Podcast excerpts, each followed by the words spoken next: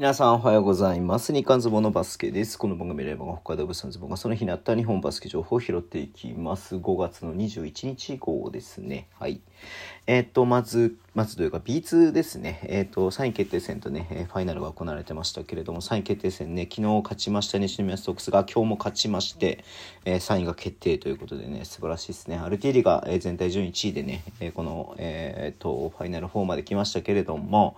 うん、まあ、西宮が勝ったということで素晴らしい活躍でした。はい。えーと、4クォーターまででね、まあ、リードを奪っていたんだけども、4クォーターでね、さらにしっかりリードを奪ってという感じではあった。やっぱね、アルティリの方は、うーん、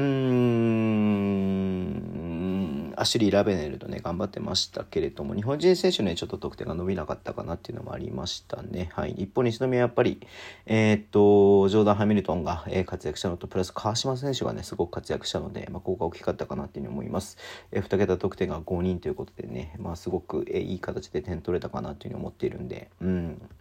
はい。えー、っと、3位おめでとうございます。そして、えー、っとね、ファイナルの方ですけれども、えー佐賀と長崎が89対85で、えー佐賀が勝ちまして、昨日に引き続きましてね、勝ちましたので、え、っと、これで B2 優勝ということでおめでとうございます。長崎もね、頑張ってましたけれども、うーん。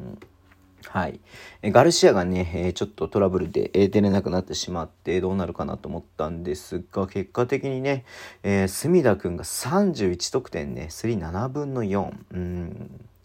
すごい、まあ、彼もともとね、僕がすごく好きな選手ってね、YouTube とかでもよく言ってましたけれども、えっ、と、やっぱすごいね、あの、すごい、まあ、B1 でどういう活躍するのかすごい B1 このまま残ったらね B1 ですごい活躍するんだろうなというのはね思いますしあニッシーもねやっぱ、えー、と MVP かな B2 の、えーこのねあのジャンプレーオフのね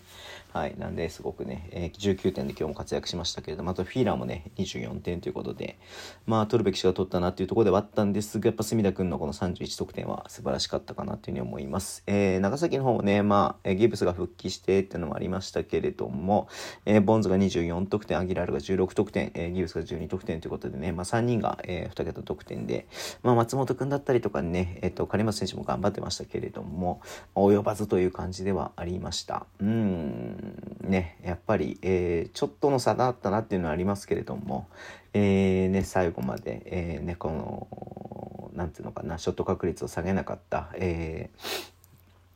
佐賀がね、勝ったというところで、えー来季ね、B1、えー長崎と、ね、佐賀の B1 楽しみにしたいなというふうに思います。すいません、そんな感じでね、えっ、と、この今日は終わりにしたいと思います。Twitter の文章を発信します、フォローお願いします。YouTube 毎日やってます。ラジオとかのペイ聞いう方はボタンを押してください。では、今日もお付き合いいただきありがとうございます。それでは、いってらっしゃい。